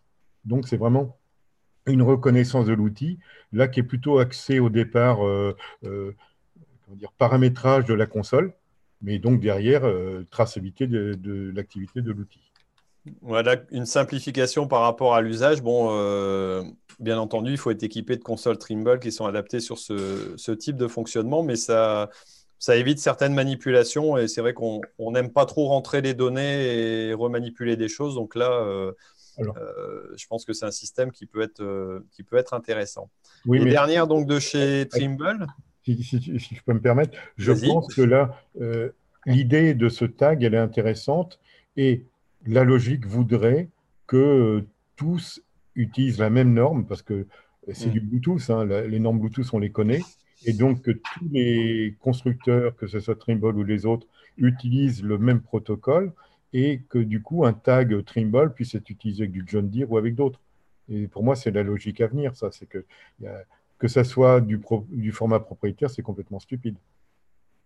Je sens que côté ISO, il y a une norme en préparation justement sur ce type d'usage. De, Donc, c'est un élément à suivre. Quoi. Donc euh, voilà, donc chez Trimble, le dernier, c'est le système de synchronisation et de partage de, données. Donc là, on est euh, sur un système qui est en cloud, donc euh, dans, le nuage, comme on dit, donc où on pourrait, enfin, c'est plutôt pour la transmission de données, éviter aussi les cartes USB et puis les, j'ai des clés USB à passer d'un outil à un autre euh, en transmettant tout simplement un maximum d'informations de, l'ensemble, j'allais dire, des, paramètres qu'on peut avoir sur les tracteurs, sur les cartographies, euh, au niveau des autres données météo, et de les rassembler ensemble, j'allais dire, sans avoir de faire de connexion de filaire ou de, passer d'une carte d'un moyen ou d'un autre. Hein. C'est bien ça, Gilbert? C'est ça, et, également avec le logiciel à la ferme, mais également euh, toute cette euh, communication en temps réel, donc ça permet le partage d'informations entre les machines dans le champ et l'exploitation, donc euh, des ordres de travaux, des, choses comme ça. Et aussi entre machines, par exemple, il y en a une qui passe, qui, a, qui fait un premier travail et qui est guidée par GPS, et elle peut transmettre à la suivante, celle qui va suivre, les traces GPS de, de ces passages, de façon à ce que l'autre puisse directement suivre sur ces traces GPS. Donc, il y a tout cet aspect de, partage d'informations, à la fois sur ce qu'il faut faire et sur ce qui est en train de se faire. Ok, donc c'est vraiment de la transmission qui peut être euh, intéressante aussi par rapport au, fonctionnement euh, global. Euh, Gilles, qu'est-ce que là on est arrivé à la dernière des innovations, donc on a fait toutes les, toutes les médailles. Est-ce qu'il y en a une qui t'a marqué plus ou, quelques-unes qui t'ont marqué plus? Moi, ce que je trouve assez intéressant, c'est ben, la dernière euh, de, Trimble, euh, les deux dernières de Trimble, elles illustrent un petit peu ça et on en a vu plusieurs comme ça, avec ben, par exemple les capteurs Bosch, avec Airbus pour Sentinel, toutes ces choses-là. On va avoir de plus en plus de capteurs, on va avoir de plus en plus d'électronique et la grande question, c'est comment réussir à le rendre simple et accessible pour des agriculteurs qui ne sont pas formés à ça, qui ne sont pas ingénieurs en informatique. Et euh, bah, justement, réussir à mettre des puces euh, toutes bêtes comme ça qui reconnaissent l'outil et qui le paramètrent automatiquement, réussir à ce que ça ce que, ce que les données euh, de la, moissonneuse batteuse se retrouvent directement sur l'ordinateur sans qu'on ait trop à faire, ou euh, je ne sais plus de qui était l'innovation, mais qu'on voyait sur la tablette où on pouvait comparer plusieurs cartes beaucoup plus simplement. Bah, aujourd'hui, c'est vraiment ce qui a besoin là, pour les années à venir. On a eu pas mal d'années où il y a eu de la donnée de créer, il y a eu des choses de créer extraordinaires en, numérique, en tout ça. Et maintenant, c'est comment les rendre accessibles aux agriculteurs qui puissent les utiliser. Parce que réellement, euh, même tous ceux qui ont un GPS, ils en utilisent combien? 5, 10, 20% des capacités du GPS. Alors qu'il y, y a plein d'autres choses qui sont possibles, qui sont faisables. Et, euh, et, ça, je pense que toutes ces innovations, elles sont très importantes pour les années à venir comment rendre accessibles toutes ces innovations et qu'elles soient euh, utilisables par l'agriculteur. Ok. Gilbert, un petit commentaire aussi sur euh, ce qu'on a pu voir? Non, non, je suis, d'accord avec ce que dit Gilles. Effectivement, c'est l'idée. Hein, c'est d'avoir quelque chose qui est de plus en plus facile à utiliser et, qui aide le chauffeur, sachant que le chauffeur n'est pas forcément l'agriculteur. Il y a aussi ce, côté euh, euh, dans, pas mal d'usages. Il y a, bon, il y a les CUMA, il y a les entrepreneurs de travaux agricoles avec des salariés qui ne connaissent pas forcément les parcelles. Donc, euh, l'échange d'informations, pour moi, il, est important. Quoi. Et l'échange d'informations, c'est aussi une façon de d'acquérir de, de l'expertise pour les agriculteurs. Ok, ok, ok. Bon, bah, on, a, on a fait un petit peu le tour. Alors, euh, bah, Gilbert, si tu veux, tu, peux, tu peux rester avec nous. On va, on va continuer. non, mais il y a deux questions que je vois en bas. Vas-y. non, c'est pas. Il y a des gens qui ont posé des questions. Ah, il y a des gens qui ont posé des questions. Alors oui, j'en avais vu une. Euh, alors c'est Gaël qui tout simplement, euh, puis tout à l'heure, il est en train de, de chatter avec euh, notre ami Alex et puis Vincent et puis d'autres sur, sur YouTube. Donc il avait enfin réussi à se connecter, donc c'est bien, bravo pour lui. et après, sinon, j'avais une autre question, c'est de Léo donc, qui demandait, ça sert à quoi le, le capteur sur l'épandeur à engrais? Donc euh, là, c'était, je pense, sur la solution Amazon, euh, de, pouvoir voir euh, en fonction du sens du vent, si on a un vent latéral hein, qui va vous, venir sur le côté, de pouvoir tout simplement le, maîtriser ou tout au moins le compenser avec un, envoi donc de l'engrais de l'autre côté. En changeant l'intensité, en changeant l'endroit où va être déposé l'engrais, la vitesse de rotation des pales, euh, sur, euh, sur ce système-là de, chez Amazon. c'est vrai que sur les distributeurs d'engrais, ça a beaucoup évolué. Ça a beaucoup évolué avec les travaux du CEMAGREF à Montaude il y a quelques années, avec leur banque qui s'appelait le CEMIB, où ils ont été capables de caractériser comment l'engrais était dispersé par les, les disques centrifuges. Et donc, connaissant la forme de la nappe, euh, ça a permis de, gérer tout un tas de problèmes, le problème des bordures, le problème des recoupements et autres. Mais cette nappe, elle est théorique. S'il y a du vent, elle va être poussée d'un côté ou de l'autre. On connaît en irrigation. Donc, mesurer le vent, c'est mesurer la déformation de la nappe et essayer de compenser cette déformation. Alors, ça, c'est le premier point. Et je dirais un deuxième point, euh, pas neutre, hein, c'est que si le vent est trop fort, le système dit stop. En disant, voilà, c'est pas peine de continuer, ça va être mauvais comme, comme euh, épandage d'engrais. Donc, ne serait-ce que ça, c'est déjà un gros progrès. Ok, ok, ok. Donc voilà, c'était les, questions qu'on avait. Euh, donc pour continuer, bah, je, rappelle tout simplement euh, à ceux qui l'ont pas forcément entendu au début que euh, aura une émission spéciale donc pour le CIMA qui devrait se passer le, donc le dimanche 24 donc à 17h avec un maximum donc de, de youtubeurs au CIMA donc au village des startups donc pour ceux qui s'y trouveront le, premier dimanche du CIMA. Euh, et puis le lundi, je, fais aussi, euh, si tout va bien, un numéro spécial donc avec euh, France Agri Twitos. Alors si j'arrive à, avoir assez de, d'agriculteurs qui ont pu faire le tour du salon pour qu'ils m'expliquent aussi eux leur leur intérêt sur le salon et les innovations qu'ils ont trouvées intéressantes, qui ne seront pas forcément celles des CIMA Awards, mais ceux qui, au niveau technique, ont, été le plus marquants pour eux. Quoi. là, je vais vous passer tout simplement une petite interview que j'avais fait donc euh, de Martine Desgremont, euh, donc la, directrice du, CIMA, pour expliquer ce qu'est euh, le CIMA. Alors, je vais mettre en route, il faut que je stoppe, hop, voilà, et puis partager mon écran en vérifiant que ça, que ça fonctionne, mais ça ne va pas fonctionner encore une fois, j'ai l'impression. J'ai déjà eu le problème la dernière fois, donc je ne sais pas comment je vais pouvoir le partager je cherche, je cherche, et sinon, bah, ça sera euh, tout simplement râpé. Alors, écran 2, j'essaye de lancer, mais j'ai. Alors, je vais essayer d'enlever mes deux écrans précédents, voir si j'y arrive. Hop, je refais une tentative. J'ai déjà eu des difficultés la dernière fois caractéristique du CIMA 2019, c'est qu'il sera différent déjà des CIMA précédents.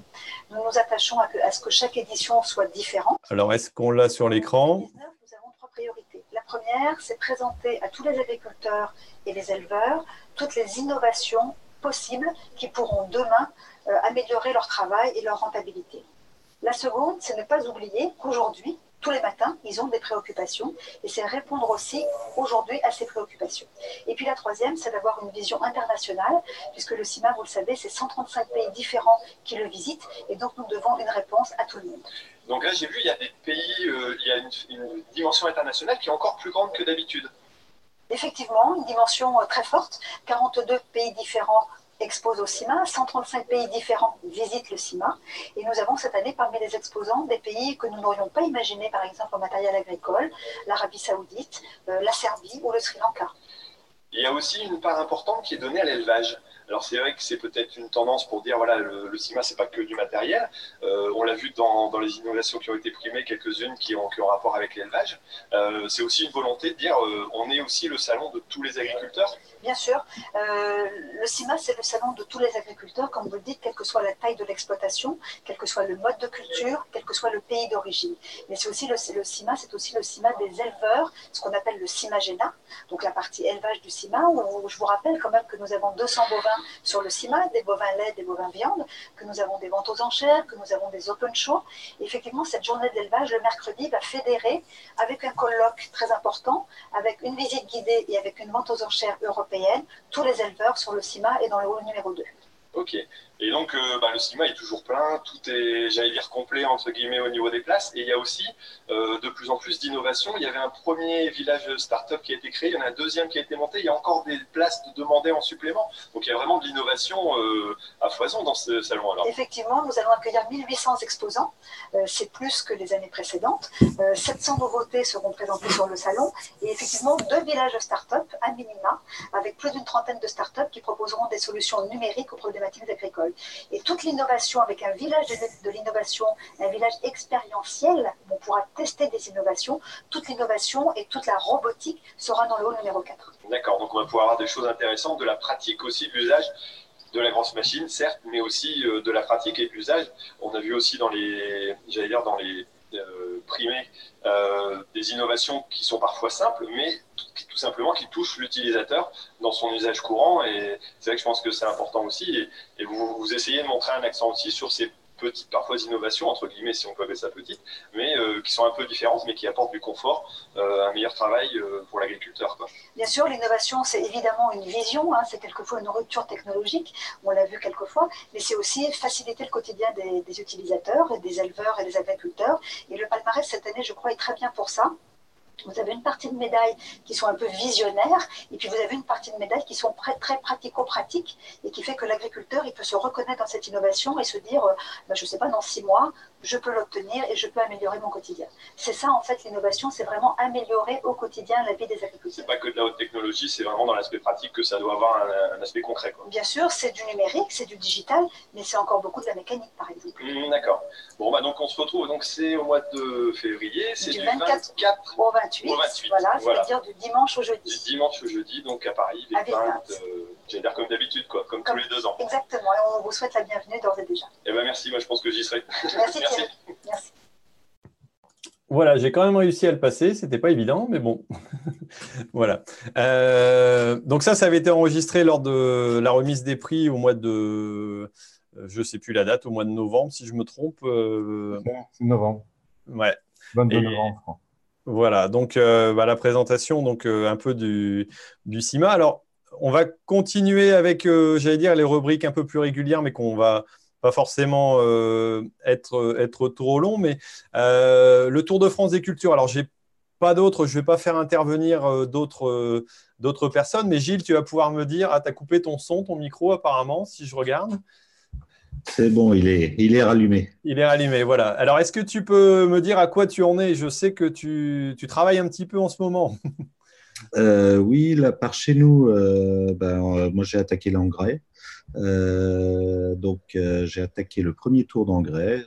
Je l'ai un peu anticipé entre guillemets euh, parce que ben, je sais qu'il y a le salon dans quelques jours, donc je vais pas être très disponible. Mais bon, c'est bon à faire aussi.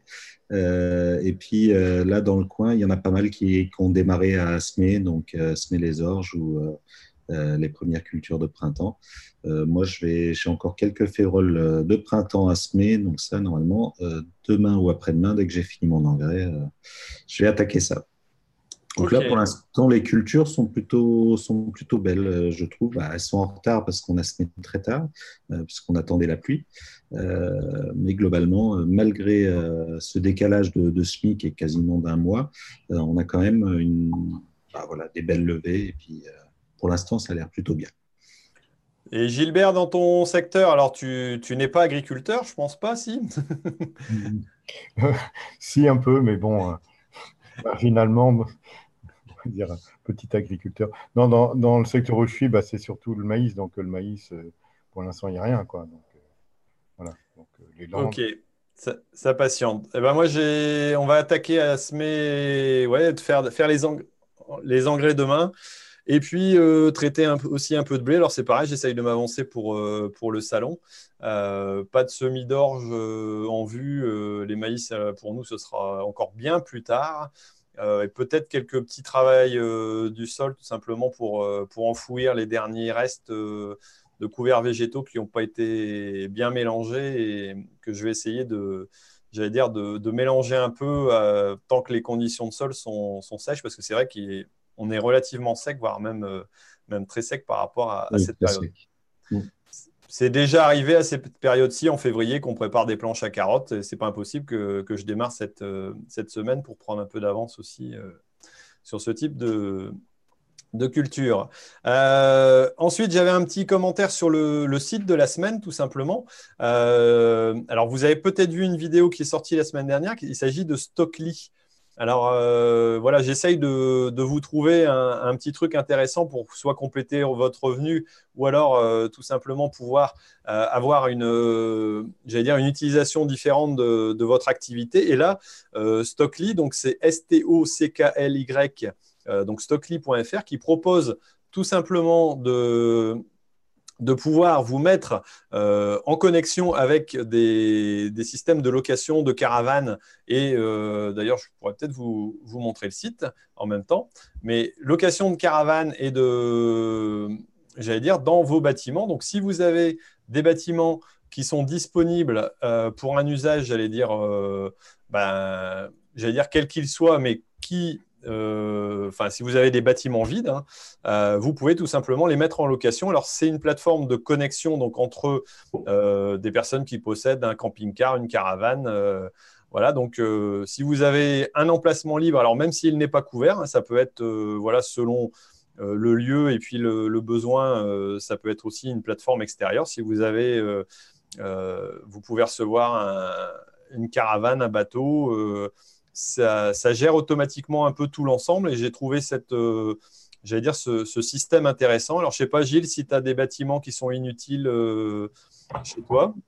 Euh, non, moi, j'ai n'ai pas beaucoup de place, mais justement, j'ai refait un bâtiment parce que j'avais vraiment pas beaucoup de place.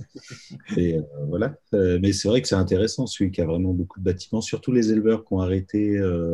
nous, dans le secteur, il y, en a plusieurs bah, qui ont des bâtiments parce qu'ils avaient des gros élevages et qui ont arrêté, bah, là, ça peut faire euh, un, deuxième revenu, ça peut faire euh, un complément de revenu pour payer les bâtiments aussi. Mais attention quand même, il y, a quelques contraintes en particulier. Il faut se méfier des rongeurs pour les certains, certains types de moteurs. Ils, ils adorent bouffer les câbles. Donc peut-être pas mettre à côté d'un bâtiment de céréales, euh, j'allais dire, qui n'est pas prévu euh, sans dératisation. Quoi. ok. Euh, alors après, au niveau de la, suite, tout simplement, ben, il, reste, il ne reste que le calendrier des manifestations à venir. Alors là, ce n'est pas forcément très compliqué, étant donné que bah, le CIMA monopolise à peu près tout, tout, ce qui peut se faire. Alors il y a les rencontres euh, j'allais dire, de l'agriculture et du vivant qui, se passe aussi à partir de, mercredi, je crois. Euh, donc, qui vont, qui vont se dérouler là euh, mercredi, jeudi, vendredi, samedi, pour ceux qui, qui étaient intéressés. J'en ai parlé dans le, dans le précédent épisode. et le CIMA et le, et le CIA, bien entendu, qui, alors le CIA qui commence samedi et qui finira le, dimanche d'après, et le CIMA qui commence le, le dimanche pour finir le jeudi, vous ne vous trompez pas.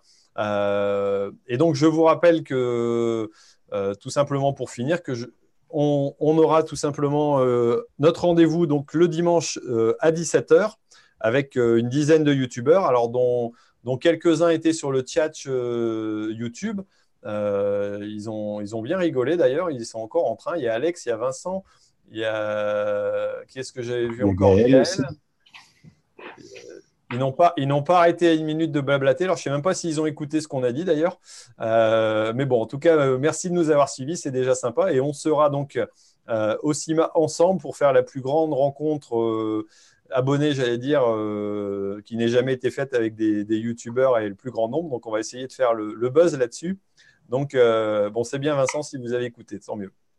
Et voilà. Et puis le lendemain, donc un spécial avec France AgriTweetos si j'arrive à en réunir assez pour pouvoir euh, le diffuser. Donc, euh, en théorie, si tout va bien, ces, émissions seront diffusées aussi en direct, euh, comme celle-ci, ce seront des, numéros spéciaux.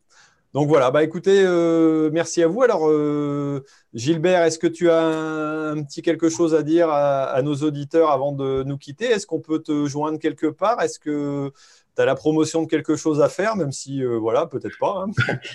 bon, euh, de, toute façon, moi, effectivement, je serai sur le, sur le salon.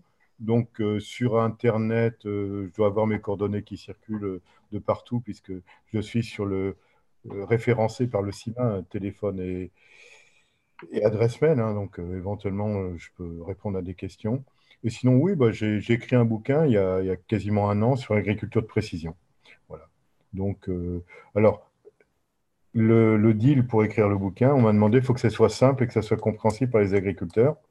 Et je me suis dit, qu'est-ce qui peut les intéresser? Si je parle de, GPS, RTK, etc., mais ils risquent de décrocher. Et donc, j'ai parlé d'agronomie. Pourquoi, euh, pourquoi il y a de la variabilité? D'où ça vient? Euh, Comment on peut la mesurer? Euh, Et si on veut moduler les, intrants, bah, par quoi on commence? Est-ce qu'on est commence par l'azote ou le pH? La, la matière organique Voilà comment on fait pour, euh, pour avoir de l'information. Et puis des petits trucs simples, hein. par exemple, euh, pour savoir si on a de la variabilité, ben on va chercher les photos aériennes de l'IGN des années 50. On voit l'ancien parcellaire. Donc il y a moyen de, de commencer simple et de, de, se lancer petit à petit. Pas forcément besoin d'investir dans, dans, beaucoup de capteurs très sophistiqués. D'accord, donc un manuel pratique pour euh, agriculteurs qui veulent c'est quelque chose plutôt pratique et qui, donne un peu une démarche, on va dire, pas à pas. D'accord. Et comment ça s'appelle alors? Agriculture de précision, il y a un sous-titre dont j'ai oublié la, dénomination, il est aux éditions France Agricole. D'accord, donc à retrouver aux, éditions France Agricole. Euh, oh, je pense qu'il sera, sur le, il sera sur le site au salon. Hein. Ils, ont, ils ont un stand, donc il y aura, ils ont un stand et, d'ailleurs j'y serai le mardi soir avec euh, Gilles Cavalli qui sort un livre aussi, mais alors lui plutôt sur les... Euh, enfin voilà, vous, vous, vous, trouverez bien, mais j'y serai présent parce que j'ai lu son bouquin qui, qui veut aussi, euh, j'allais dire, rapprocher l'agriculture et l'agroécologie de façon assez pratique. donner des, des, petits conseils. Quoi. Bah, c'est vrai que l'agroécologie, pour moi, c'est, contrairement à ce que disent beaucoup de gens, c'est pas du tout contradictoire avec l'agriculture de précision. Parce que dans l'agroécologie, on dit qu'il faut observer finement les parcelles. Et si, si on veut les observer finement, bah, avec les outils d'agriculture de précision, c'est ce qu'on fait. Ok. Et Gilles, qu'est-ce que tu as à nous dire, toi, éventuellement? Tu as de la promotion à faire pour quelque chose?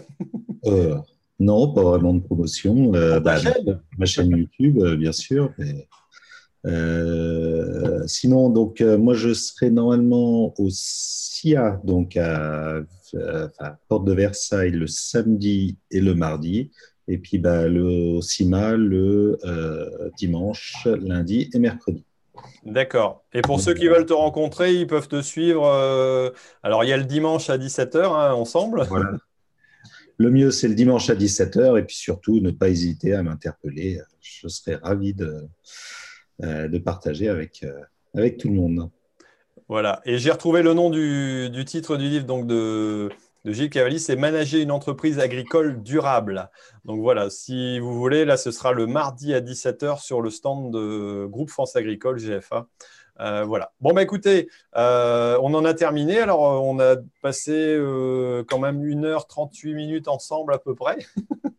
Mais bon, il y avait pas mal de choses à présenter. Alors, merci de nous avoir suivis. Euh, et puis, donc, on se retrouve la semaine prochaine pour un, deux numéros exceptionnels, donc le dimanche et le lundi à 17h. en direct aussi. Alors, si tout va bien, sur sur Zoom aussi, donc en webinaire si vous avez des questions à poser avec peut-être des intervenants extérieurs. Et puis, toujours retransmis sur YouTube en direct où vous pourrez faire vos chats comme nos amis youtubeurs l'ont fait simplement ce soir. Bon, ben, merci beaucoup de nous avoir suivis et puis merci aux intervenants d'avoir participé. Et puis, ben, bon salon à tout le monde alors. Hein. À bientôt.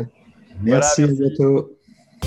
Merci d'avoir suivi RDV Agri, le rendez-vous des agriculteurs et des passionnés d'agriculture. Et rendez-vous dans deux semaines pour une nouvelle émission. Et d'ici là, ne l'oubliez pas, l'agriculture mérite d'être expliquée.